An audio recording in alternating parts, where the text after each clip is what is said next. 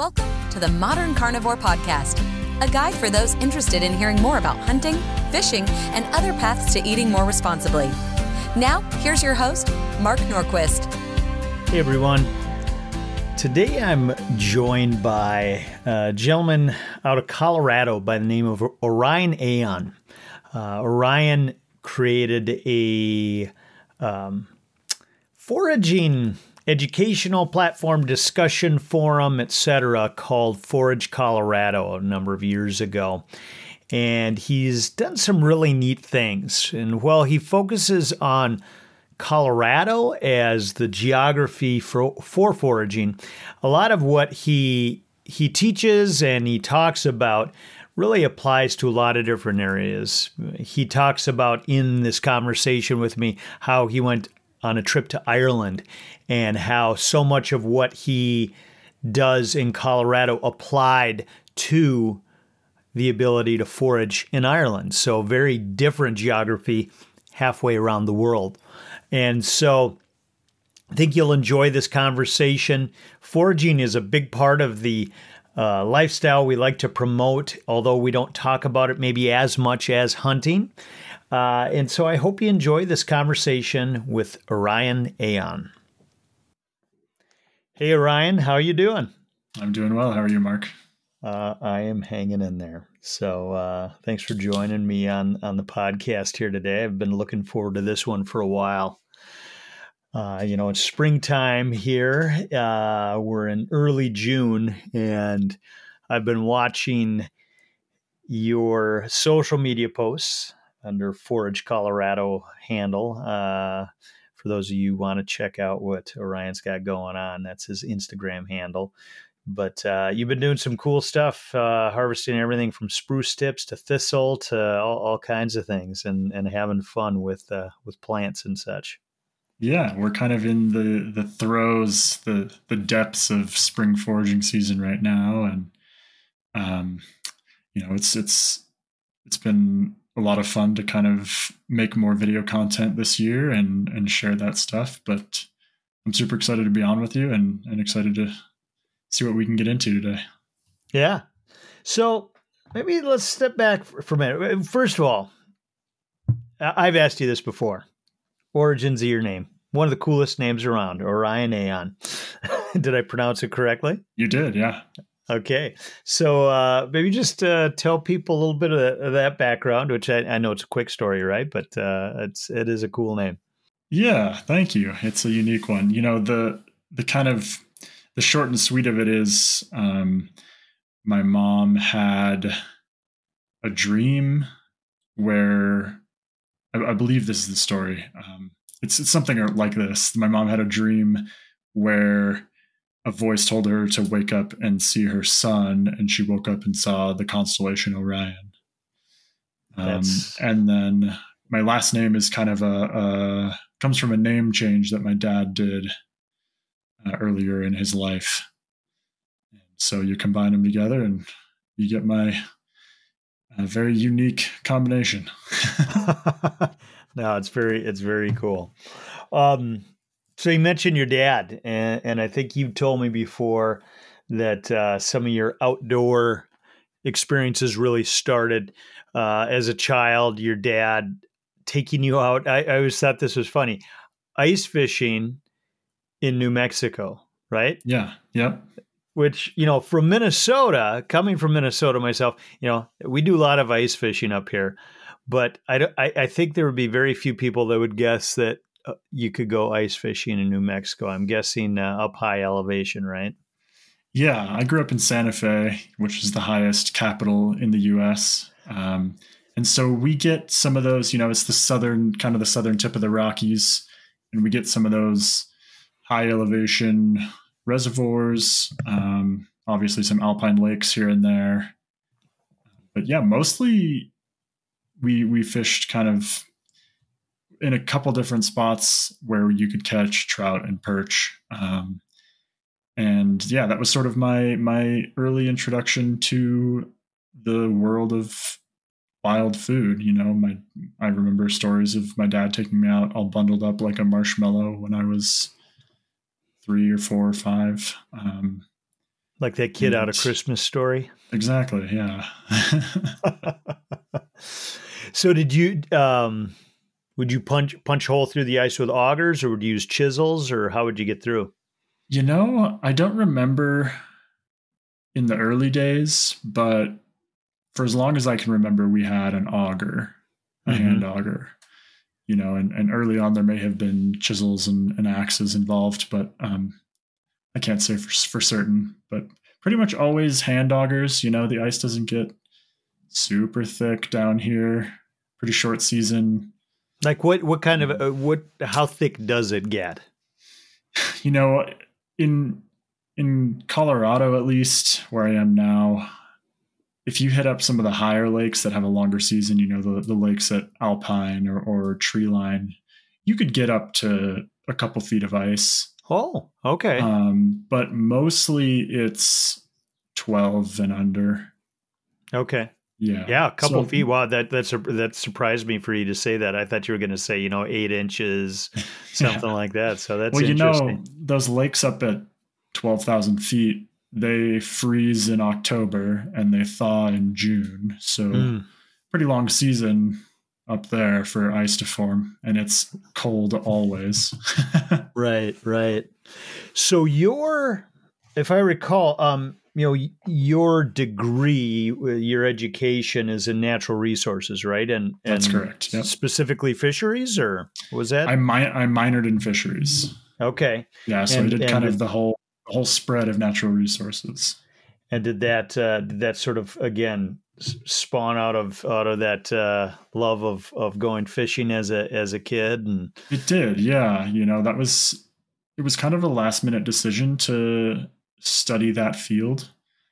Um, I was actually slated to go in to study tech, computer science, and switched it last minute because I wanted to. I was feeling the pull of of the environment and natural areas and being outside, and so that's what I studied. And it's yeah, it's been a really cool career and has led to a lot of really cool opportunities and and obviously my side business, Forage Colorado, probably wouldn't exist if I hadn't studied these things. Um, and yeah, it was all kind of stemmed from that that love and interest that was gained at a young age. So, did you? And, and I think I remember. I mean, did your dad uh, pick mushrooms, or did you do any foraging as a kid? Yeah, my the this kind of the story I tell is that when we were when I was ten, my dad had a friend that was into mushroom hunting and offered to take us with them. And so we went to their spot um, or one of their spots in northern New Mexico and had a really great day picking porcinis, um, king boletes, chanterelles, and a handful of other species. And sort of that just like it was such a cool and fascinating experience that that became an annual trip for us or or you know a few times a year during the season after the monsoon rains we would go to our spots and some years we would do great other years we wouldn't do so good but um, you know it was still we would get out there at least once a year and that eventually morphed into yeah kind of diving in and learning as much as i could about mycology and, and edible plants and you you don't have a formal degree in mycology though, right? I do not. No. Okay. So did, did was the was the um the interest formed through the fun of the adventure and the hunt, the time being outside, the eating afterwards, uh, and the flavors. What, what how would how do you describe what sort of drew you in? You know, I think all of the above um, are parts of it. It's just this, you know, one, mushrooms are just so fascinating. So getting out and, and picking these kind of almost alien fruiting bodies, you know, that you can then take home and eat and are often like gourmet. It's just, you know, that sort of that envelope around what is mushroom hunting is just kind of the full draw of it. But you know, there's also this um, this sort of nostalgia that I have for it because I did it growing up. Um, there's, you know, I, I get sort of, I get brought back to those days my early days mushroom hunting you know every time i'm in the forest especially if i if i'm in there you know right after a rain you get the rain and the the smell of a conifer forest and it's just uh yeah it's it's one of the most calming and sort of centering experiences for me i uh i couldn't agree more with you from the standpoint of you know whether it's just getting into into into a conifer forest, into a pine forest, um, those smells, whether it's after a rain or an, even a, a hot summer day. Um, I've had experiences where I've done long drives, you know, up nor- up into northern Minnesota in the middle of the summer, either heading to like the Boundary Waters or up into Canada. I was up in uh, Provincial Park a few years ago, and it's like you'd you'd hit a long stretch where you'd go from you know more of a deciduous area up into those pine higher boreal forest areas and you'd stop to get take a break and you open up the door and it just fills the air with those smells and it's yeah. just like and it is just like you said it, it, always has been for me just a calming feeling a centering and just like i love love that that that sense yeah yeah i agree completely so you're doing you're doing mushrooms as as a kid. Um, you keep doing it on on your own then, and then do you uh, you start looking at at other things outside of your your basic shrooms? Yeah. So mushroom hunting, growing up, you know, the annual trip, and even during college, I would. Um, I moved to Colorado for college, and during my early college career, I would even go back home specifically for mushroom hunting, um, just sort of the, the annual ritual. Um, and then as I started studying more on the scientific side of these natural resources, you know, specifically trees and plants, um, I started becoming interested more in the scientific side of mushrooms as well. And so I began studying the mycological side. So I I sort of um, have this passion for mushrooms that goes beyond the food and into the study and, and interest of even the non-edible species, just because I find them so fascinating. But that sort of that sort of interest in learning these things more and the connection to wild foods built into um, learning edible plants as well. It's just sort of a natural progression of studying natural resources and being interested in wild foods and in you know shortly after my college career i was looking for community um, more people to to learn with and share this information with and that led to me starting Forage colorado and that quickly morphed from a community into my platform to teach other people. And now it's this, yeah, crazy, fast growing. I mean, I've got a, a, very surprising to me amount of people that follow me on social media and website and classes when I can fit them in. And yeah, a, a little side business that I never would have envisioned, you know, when I started it. So I think it's great, and I think you're doing a great job with it. I think the website's phenomenal. I think the the the videos you do on social media are great. As I mentioned, yeah, I love that the one you did the other day of the uh, where you just cut the thistle down with your uh, with your knife and then yeah. and then ate the stalk. Yeah. and so I think opens people's eyes to something that they they probably never thought of before, like like a thistle, which you think, wow, that how could that be edible? It's I, mm-hmm. I want to stay as far away from that plant as possible. Yeah, and you know, part of some of the videos I create are just fun projects that I, I I know would interest people, but not many people would do them. And others are sort of like, here's this very well known thing, like a thistle, that people despise, and, and myself included in some instances. Um, some species are horribly invasive and, and really hard to get rid of, but um, they're all edible. And so, you know, showing how to get through those spines and, and make food out of this plant that can be a a pain sometimes is I think captivating for people. Yeah, no, absolutely. You know, uh, Jamie Carlson, who does a lot of foraging, uh, does a lot of the recipes on Modern Carnivore. I remember years ago him him putting up, you know, uh, stinging nettle uh, mm-hmm. recipes and in making pastas and different things. And uh, yeah, I think the idea of eating things that have stinging and nettle in them are, is a is an interesting thing. So, you know, to to that point, you know, what do you find when you have people coming out to take a, a class from you, or you do a walk in the woods, or what have you?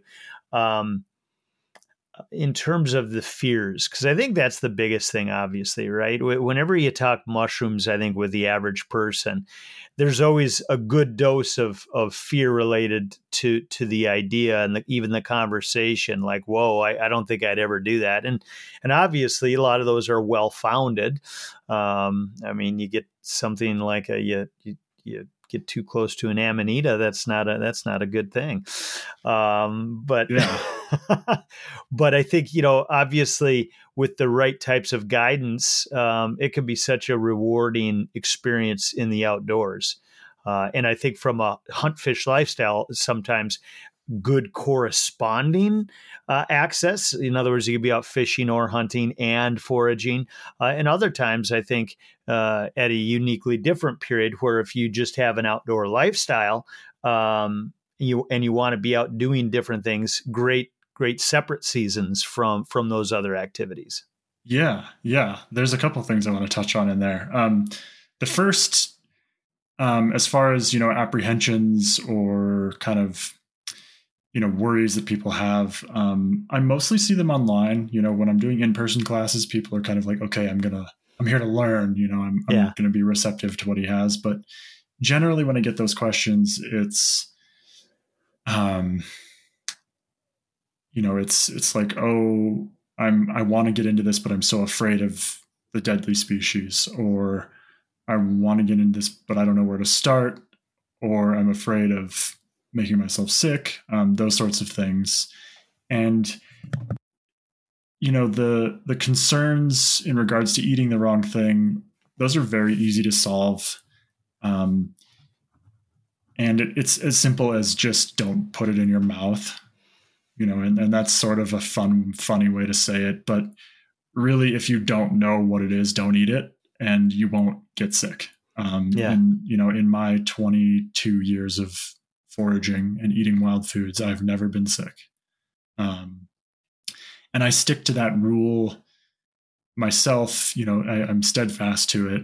And and the kind of more specific way to to say this rule that I that I've sort of created and, and borrowed from other foragers who have talked about these topics. Um, I I use the rule of 100% confidence and 100% comfort. So 100% confidence means that without a shadow of a doubt, you know what species you have and you would not be told otherwise. You're, you're 100% confident, no uncertainties. And then the comfort part comes with just um, a personal feeling. You know, that's a, it's sort of a, a moral or a personal choice. You might have studied a species and know the ins and outs, know it like the back of your hand but it's new and you might not be comfortable with the idea of eating this new thing yet, and that's okay. Um, there are some mushroom species that I was super comfortable identifying and didn't eat them for two years just because I wasn't comfortable with it yet. And so I try mm. to hmm. get that point across. You know, it's there's this excitement about it, like, oh, I'm learning all these cool wild plants and mushrooms, and I can go out and eat everything. And um, people can get excited and then that's usually when they end up making a mistake. One because they gather a bunch and they eat them all at the same time and then something makes them sick and they don't know what it was. And two um, if you go too quickly and create that foundation of sort of complacency you're going to end up making a mistake.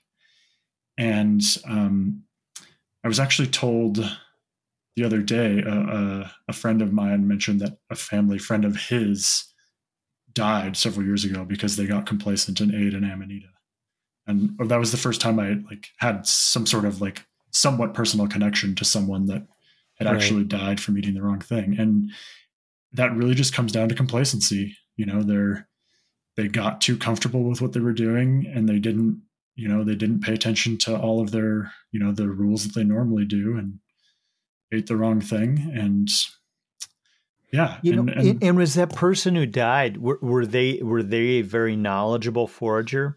From my understanding, they were pretty knowledgeable, like had done it quite a bit. Um, and yeah, just mixed up the species, which which can happen when you're kind of getting into the white gill mushrooms. Um, not so much in in the west, or at least in Colorado, but you know, what Midwest and eastern states where you have more of the deadly toxic amanitas. Um, you know, those become more of a concern. I, I remember a, a, story about a friend of my dad. So I, I, grew up. My my dad was big mushroom forager, and and um, um, I remember a, a story about a, a, guy he knew who was very knowledgeable uh, about mushrooms and s- similar situation. I mean, he had been picking all of his life, and I think he was even an instructor. And um, yeah, I think was and maybe even made a mistake of like was trying to do an educational piece on an amanita, and um, yeah, ended up dying.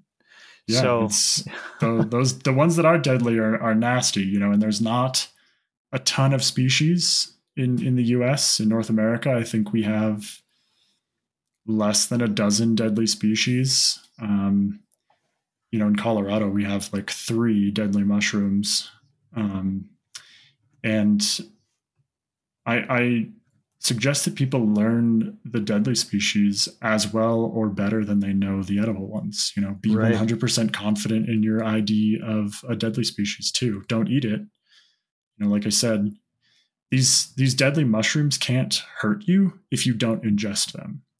You can yeah. pick them up, you can smell them, you can handle them, you can even taste them as long as you spit out all the pieces of them. Hmm. As long as you don't ingest them, they're not going to hurt you. And you know, if you if you look up, um, you know, like mushroom identification resource, you'll often see tasting notes for the deadly species because you can nibble on them and get a biochemical feedback to help you identify them. Interesting. So I think I'll just stay stay far away from them. yeah. Just but, uh, yeah. you know, don't uh, don't put them in your mouth and you're safe. That's what it comes yeah. down to. So what do you um you know obviously there's just the the activity of foraging which is which is enjoyable. Being out in the woods being on the hunt. Mm-hmm. i've got got to the point where i use the word hunt to describe a lot of things that are actually more fishing or foraging but it, you are hunting in all yeah. in, really in, in all scenarios. But um the prospect of the hunt for for whatever your your quarry is or an incidental side uh, um, cache of something mm-hmm. um, mm-hmm. is is enjoyable. And uh, obviously, there's there's you know the eating, the culinary side. But what do you think some some of the other benefits are? Are are there are there other benefits and and um, like from a standpoint of of the nutritional value and and and um, and those aspects? Do you do you talk about those at all? Yeah, yeah. I'm going to tie this into the pre- the second part of your previous question, um, or at least comment, in that you know, getting out there and maybe as a hunter or a fisherman, foraging ties in super well because there are things that you can do while you're out hunting and fishing, but it's also something to kind of fill in the gaps, right? So springtime, you can you can fish, but um, you know it might be runoff if there's if it's river fishing that you're doing and so you know it might not be great. So instead you could go get spring greens or you can get them at the same time. There's turkey season but that's not super long and so around that you can pick morels and asparagus and you know um, spring mushrooms and the summer can be pretty dry as far as hunting goes, but you have a lot of fishing to do then. But you can also, you know, be picking summer mushrooms and and fruits and berries and nuts. So there's kind of this this beautiful combination of all of these endeavors, and you know, that's what that's what our ancestors were doing as hunters and gatherers, right? They they knew when all these seasons were and, and when certain plants and animals were in certain areas and when best to gather them to sort of efficiently get their food for the year. Um, and then the you know as as far as it goes nutritionally, um, compared to kind of traditionally cultivated crops, there's it's kind of hard to compare because there's not a lot of research being done. But just from a you know a logical standpoint, traditional agriculture is done on essentially sterilized fields, right? They're sterilized to only grow the crops that you want to grow in the most efficient and and to maximize the most crop. Um, and so when you're when you're talking about wild species, they have to live through all sorts of droughts and poor soil conditions and you know whatever other stressors exist on them and so they're loaded down with a lot more nutrients just because they store that stuff for their own uses and um, the other part of that is your diet is way more varied so you know i think traditionally it's said that someone who's buying all of their food is eating like maybe 30 species a year. I probably get somewhere in the neighborhood of 200 species a year. Um, and so, you know, I just, I have a much more varied diet, which is interesting and, and fun to work with in the kitchen, but it's also healthy. You know, it's, it's, you get to combine new flavors and, and gain new nutrients that you maybe wouldn't normally get. And so there's there's a lot of facets to that that question, I guess.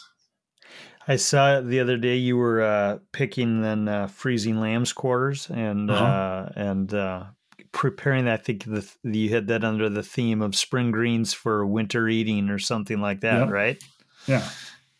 So yeah, I mean, and that's uh, I like the idea of like you said in terms of the the the variety of things you're eating and yeah, if you think about long term how how very narrow our, our diet has become, and obviously it varies by culture and, and mm-hmm, area because mm-hmm. there are a lot of cultures that relied upon one specific thing, but um, it's pretty narrow and tight. And and that idea of getting more variety into your digestion of of varied plants that are nutrient dense that that have to survive and have that density to them. I think that's a that's a great piece. Yeah. So you had talked about. Um, um, well, let me ask you this. I guess. Um, you know, when it comes to foraging, I, I, I think of you know you got greens, you got mushrooms, you got berries, you've got nuts, uh, here in Minnesota, we also have a grain or a seed in the fall that I like to go after, which is which is wild rice. Yeah. Um, and so, even though it's more of a gathering than a hunt, but because uh, you yeah, you still have to figure out which lakes uh, have done mm-hmm. well because it, it has quite a ver- a, a wide um, span of whether uh, you get an effective crop or not. Yeah. But um, what are, the, are there? Did I miss anything there? Can you think of anything else, sort of category wise, that you go after? I would include like roots and tubers as well as kind of their own category, just because they kind of have their own separate season. Yeah. And are one of the kind of few things that you can forage late or really early in the season, or even in winter if you can get through the frozen ground. Yeah. Um, but yeah, I think those are the major kind of the major categories grains and seeds and nuts, fruits, roots, and above ground vegetation, which could include greens, shoots, flowers, flower buds, those sorts of things. And would you say, uh, from your standpoint, I, you know, I don't do a whole lot of greens foraging, something I want to do more of. Mm-hmm. Um, but generally, like you said, sort of in the we're in the height of the season right now of, of really good early season stuff. Are are there late season greens that are that are that are good that don't get too tough or bitter? There are some. You know, there are some species that stay tender throughout their growing cycle.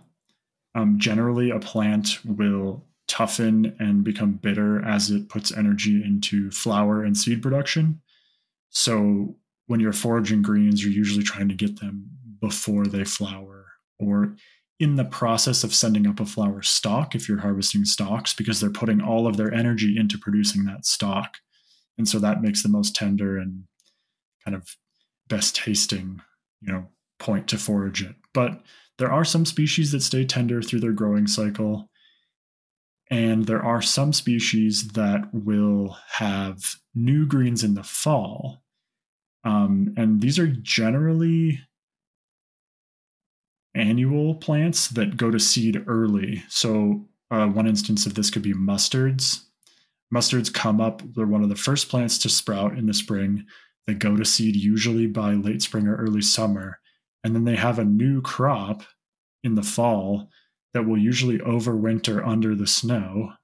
And so you can harvest those greens in this in this kind of late summer and fall. Um, the other aspect to this, if you live in a in a mountain state is you can go up in elevation to get new growth. You know, you can follow spring up the mountain essentially, um, which is I like, which is kind I of like a, that idea. yeah, it's kind of a cool feature. And you know, to go on a slight tangent, that's that's also kind of a cool feature of the morel season here in Colorado and, and some of the other Rocky Mountain states because our morel season in a good year, like last year, can last from April to September.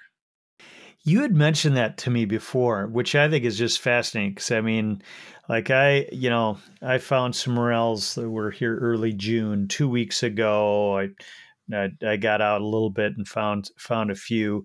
Um, a friend of mine up near the Canadian border just shot me a picture a couple days ago. He had gotten a big haul in a in a burned out area. Mm-hmm. That's um, cool but it it'll sort of peter out here pretty quick. But for you to have that uh, long season by being able to vary your elevation is pretty fascinating.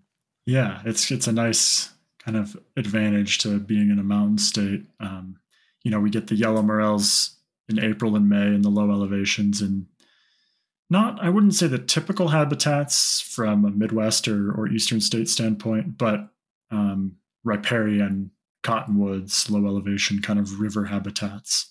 Um, but then starting in June, we get the black morels, which start fruiting in there. We have two types. We have natural black morels and we have burn black morels. Um, and they'll start fruiting in both habitats depending on conditions. And, you know, we really need consistent rain for the mushrooms to do well here, um, which we've been getting so far. So, are you with your day job? Are you out in the field at all, or are you doing office work? I am a mix of office and field, but my field work is on site.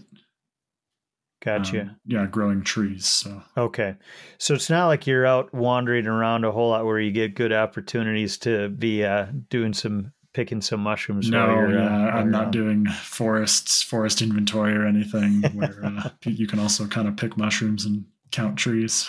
right, right. So heading back to the uh, to the spring again, the season we're in right now is sort of the springtime mm-hmm. tender mm-hmm. greens. Um, talk a little bit about spruce tips, if you would, because I I, I know I saw you you'd, you'd done some stuff on spruce tips and, and pine cones yeah. recently, making a syrup and and um, uh, I think spruce tips have become as far as uh, foraging, I've seen a lot in recent years. It's become sort of popular for for a lot of a lot of aspiring foragers. I think to to uh, to pick spruce tips. Yeah, that's you know it's one. It's kind of it's a a very recognizable sort of plant or part of a plant to go after, right? You know, most everyone can probably identify a spruce tree or can at least learn how to very quickly. They're pretty easy to identify. The spruce tip, which I'll get to in a second, is a very versatile ingredient. It can be used in sweet and savory applications. It has a nice, um, it varies tree by tree, but it has a nice sort of citrusy, piney, little bit bittery kind of like it kind of reminds me of citrusy hops if you're a beer drinker. Um, and so it's sort of an, an interesting and fun ingredient to work with as well. And so, what a spruce tip is, it's the new needle growth for the season. So, if you imagine a tree putting out new leaves, these are the new leaves of the spruce tree. And they emerge in this little papery package from the tips of the branches. And as the season progresses, the season's pretty quick. You know, it's maybe a month long. Where they're where they're ideal, it might even be shorter, um, kind of depending on your region. But as they emerge and, and get larger, they push this papery husk off of them, and they're in this kind of tight little conical package, and you can just pluck those off. Um, I always suggest kind of doing so sustainably because it is the new growth of the tree. So you want to leave some to become more branches to produce more tips next year and allow them to, you know, increase their surface area to gather nutrients from the sun and the air. Um, but yeah, what what I advise when you're harvesting spruce tips is to taste a couple from the tree because each tree tastes a little different. So I have, you know, several areas where I collect these. Spruce are pretty common landscape trees. And so that's another reason why they can be this can be attractive for new foragers because they're usually pretty easy to access. And you know, I'll taste one tree and it'll be just very strong kind of tart citrusy flavor and little bitterness. And a tree right next to it might be um, very little citrusy kind of strong maybe resinous and bitter flavors. And so i taste each tree and then i decide you know which ones i'm going to collect from. And from there it's sort of options are endless really there's um, you know i recently posted a video about spruce making spruce tip syrup which is a process of mixing sugar and spruce tips in an even volume and allowing them to sit out until the sugar through osmosis pulls liquid from the tips and dissolves into a syrup. And the end product after about a month of, of doing this um, is sort of this like tangerine flavored sweet syrup that you know it's it's really unique and something you can't really get anywhere else um, but they can be used for ice cream. They can be made into pickles. They can be made into finishing salts and, and sugars. They can be just eaten raw. Um, there's uh, an awesome spruce tip ice cream recipe out there from Alan Bergo, known as Forager Chef. One of my favorite recipes ever with spruce tips, um, and and so many other options as well. Yeah, that's I mean the variety of things you can do is is uh is really cool. Um along the lines you mentioned Alan, um Alan had uh done um something with with black young black walnuts recently. I don't know if you've ever done that, and and Jamie Carlson had picked that up from. He'd talked with Alan about it, and so we just did a a foraged cocktail uh, event at the BHA Rendezvous a few weeks ago in Montana, where he made old fashions, black walnut old fashions, and the the garnish was a young black walnut that had been that had been stewed and uh, oh my gosh it, it was it was fun it was so amazing and it was fun to see people's reactions as to what it was some people thought it was it was a fruit of some sort. Other people thought it was chocolate. Um, it was it was really interesting. That is interesting. You know, I I've made nocino before, which is okay. Uh, you know, a, an alcohol infusion of young black walnuts that is sort of generally spiced and and aged and it, it, I still have a jar of it in our pantry. It's delicious. Um, and I used Alan's recipe for that batch that I made.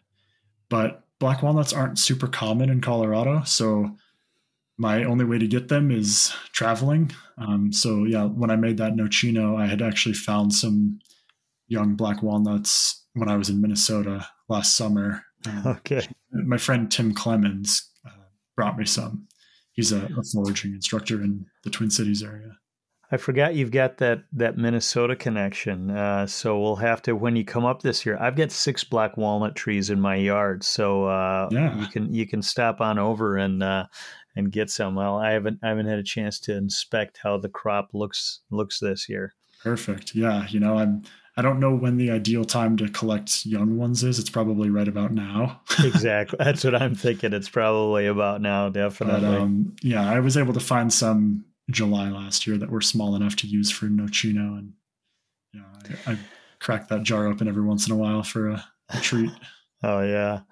So uh you know, I just mentioned, you know, I've got black walnuts in my yard. You you mentioned spruce being a frequent landscape tree.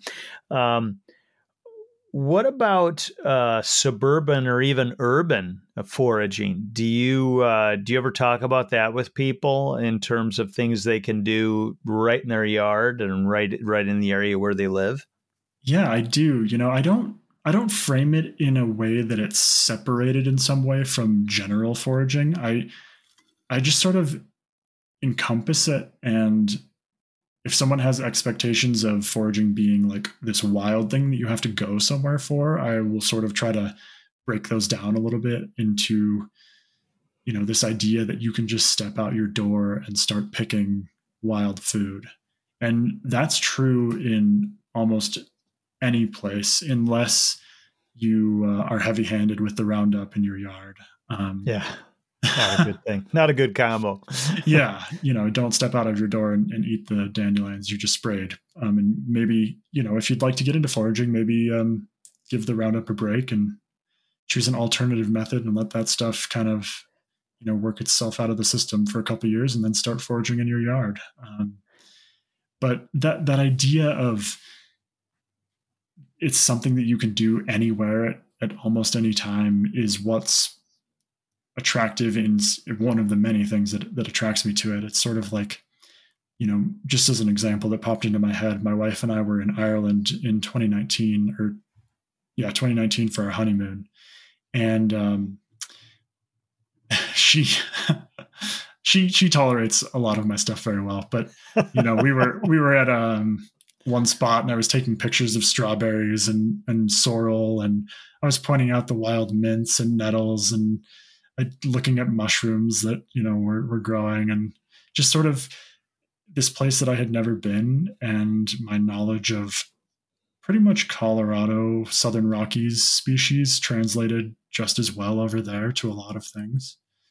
And so, you know, the idea being that y- you can take the knowledge you have and really sort of use it anywhere if you know you're you're comfortable with that and and into it enough right? The dandelions grow all over the world. So if you know a dandelion, you can you can eat a dandelion anywhere.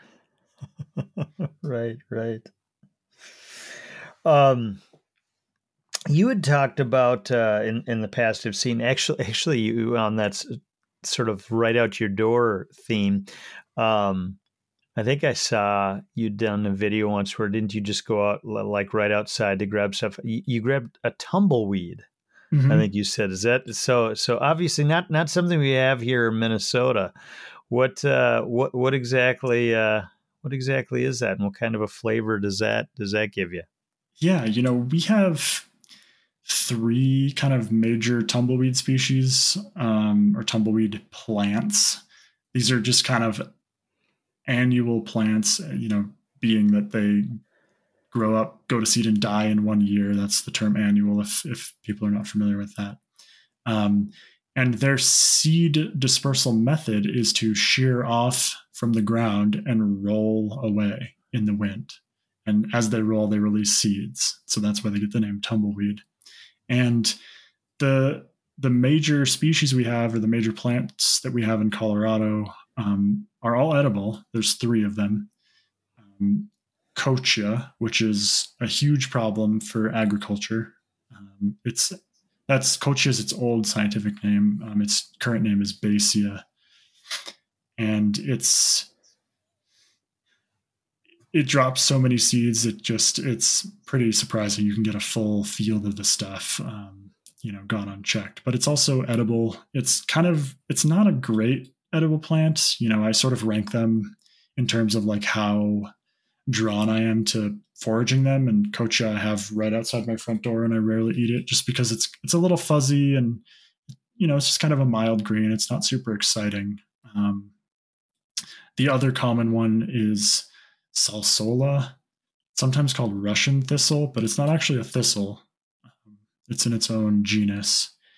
And I believe that genus also changed recently to Kali, K A L I.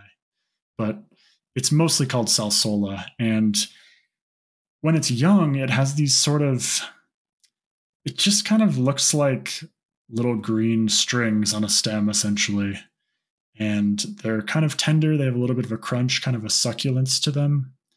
Um, they can, you know, be used in pickles or eaten raw, chopped up and added to stuff. Their flavor is pretty mild, not not much to add, but um, that texture is nice that you get from them. But as they mature, they get these like sharp spines on them and become a little bit less attractive to forage. So that's generally an early season one that you want to get um, if you're going to forage it.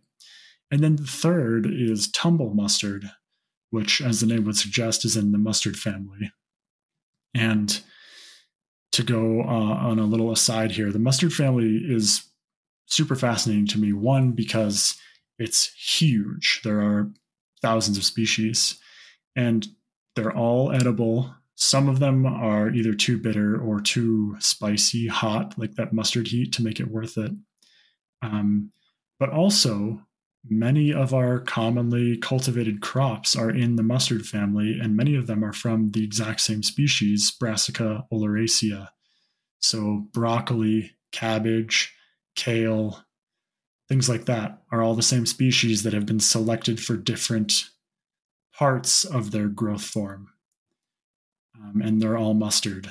And so this this tumble mustard is is another mustard family that spreads its seeds by tumbling. I was not aware that those uh, cultivated plants were part of the mustard family. That is yeah. that does make it large. Uh, there are large many more too. Yeah. Yeah. Bok I choy, uh, okay. Okay. Yeah. I mean, I, a, a very invasive and and problematic uh, to to a lot of people uh, mustard be like the garlic mustard, right? Which mm-hmm. which yep. is a nice, easy foraged plant that you can do a lot with.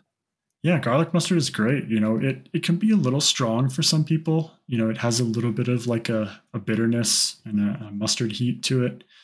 Um, but it's super common, especially in the Midwest and in eastern states. Um, less so here. There are patches of it, but it's not quite as bad as some of the other states that it's located in. But yeah, it's super invasive, and there's debate on whether foraging and eating it or pulling it up even helps. Um, you know, once they get established. But there's also some research coming out that shows that they kind of just like dwindle off after a while. Um, they hmm. sort of will take over an area and do their thing, and then just kind of leave. So I don't know all the details about that, but um, I had read an article, I think, last year about that topic.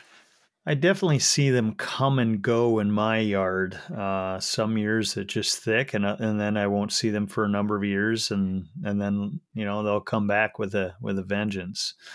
Yeah. But um, yeah, so you know there's there's you know invade plants that are invasive like that, which you know you don't really have to worry about uh, over harvesting or, or the ethics of the harvest, if you will. Mm-hmm. Maybe step back for a moment. And you talked about um, the spruce tips and and sort of responsibly harvesting those.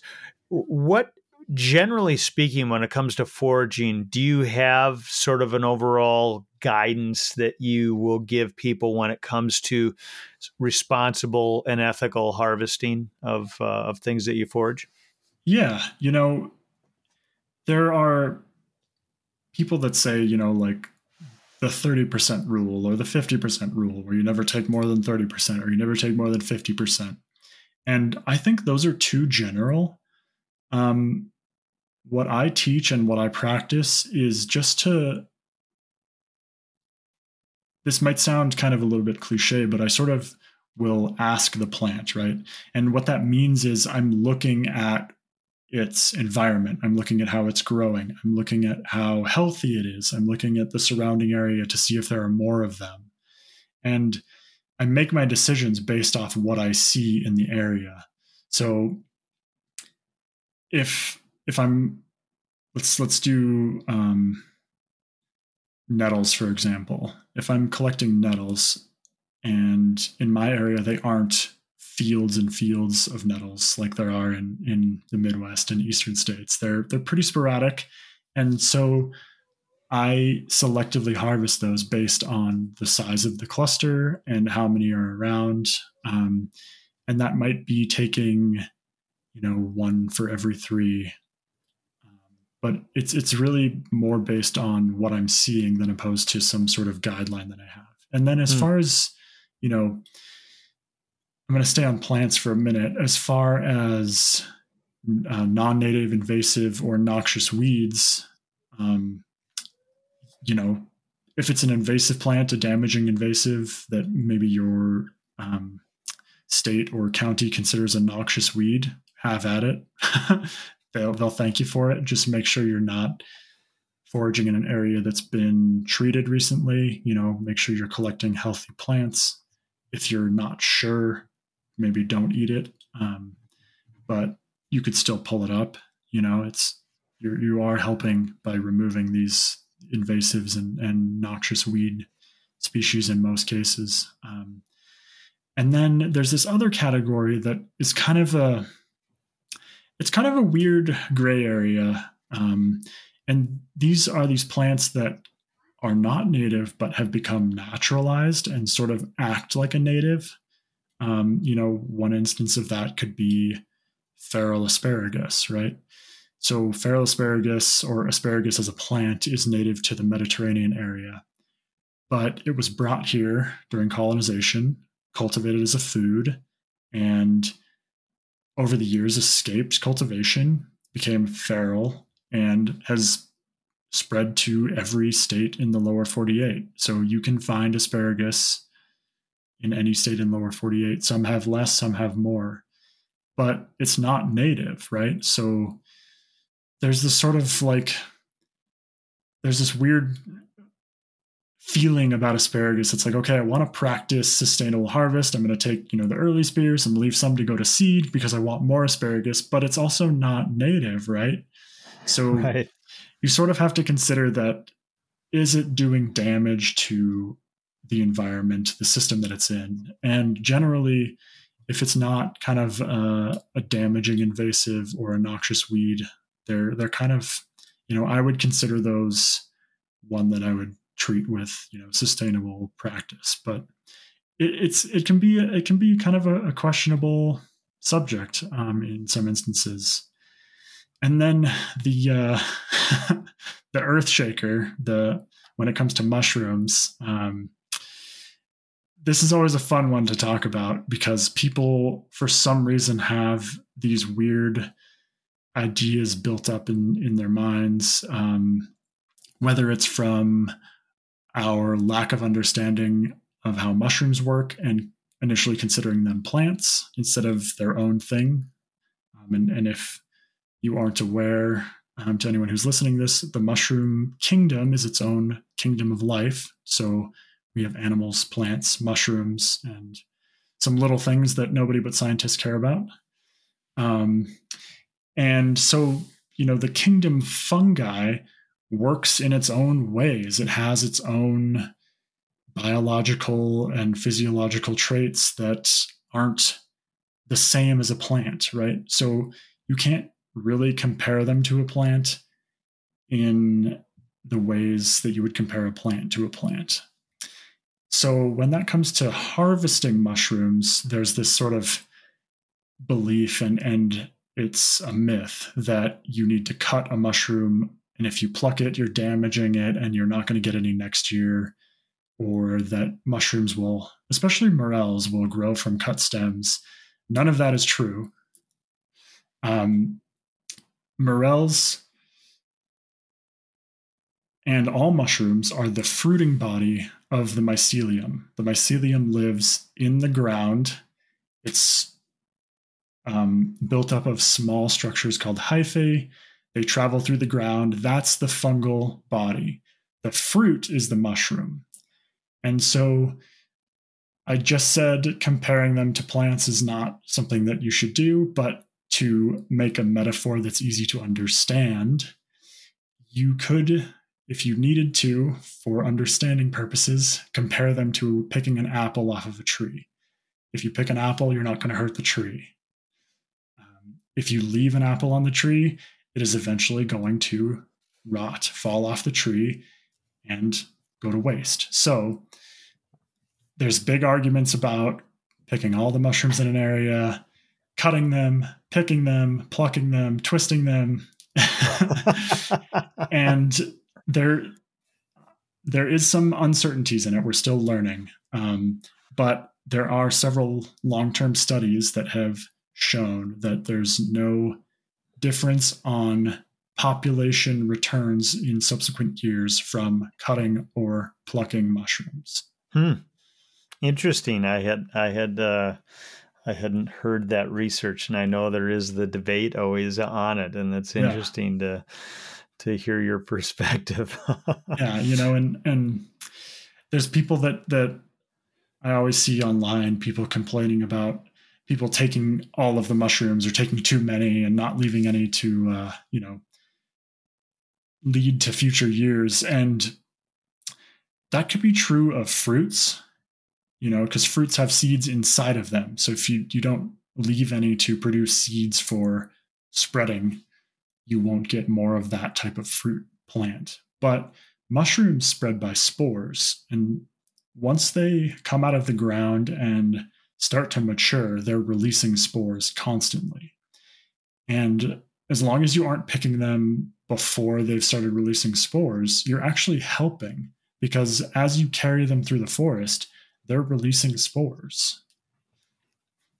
And I know that's what a lot of people will do, uh, like mesh bags, right? For mm-hmm. they'll forage with mesh bags or with baskets that that are mm-hmm. not that are porous, that are not so those seeds are gonna are gonna or I'm sorry, the spores are gonna be transferred. Exactly. Right? Yeah. Yeah. Yeah. Oh, that's good. So seasonally speaking stepping back you know again looking at looking at everything how does an annual cycle of foraging look to you and and um, you know we've touched on this a little bit but i mean uh, I think you've talked a little bit about, you know, in the spring, you're from a mushroom standpoint, you get into, into oysters, morels. Then summer, you get into boletes, chanterelles. Mm-hmm. Um, again, the fall could be could be different things, but then you've obviously got later season berries uh, maturing. Do you do berries? I, I presume too. Yeah, you know, we don't have a huge diversity of berries here. We have currants and gooseberries, you know, maybe a dozen species, um, raspberries, strawberries, a few others that are kind of, you know, pretty small or, or negligible. You know, we don't get like the black raspberries, we don't get blackberries. Um, we have some black elderberries, but they're generally focused or found mostly in landscaping, urban landscaping. Um, yeah. We don't have a ton of nut trees um, black walnuts are pretty rare, but they they can be found on occasion. But yeah, do you I get hazelnuts or not? We do have beaked hazelnuts. They're okay. they're native to some to Colorado, but they're pretty sparse. So yeah, we don't we don't have a huge nut crop. You know, most of our tree cover is coniferous. So yeah. yeah.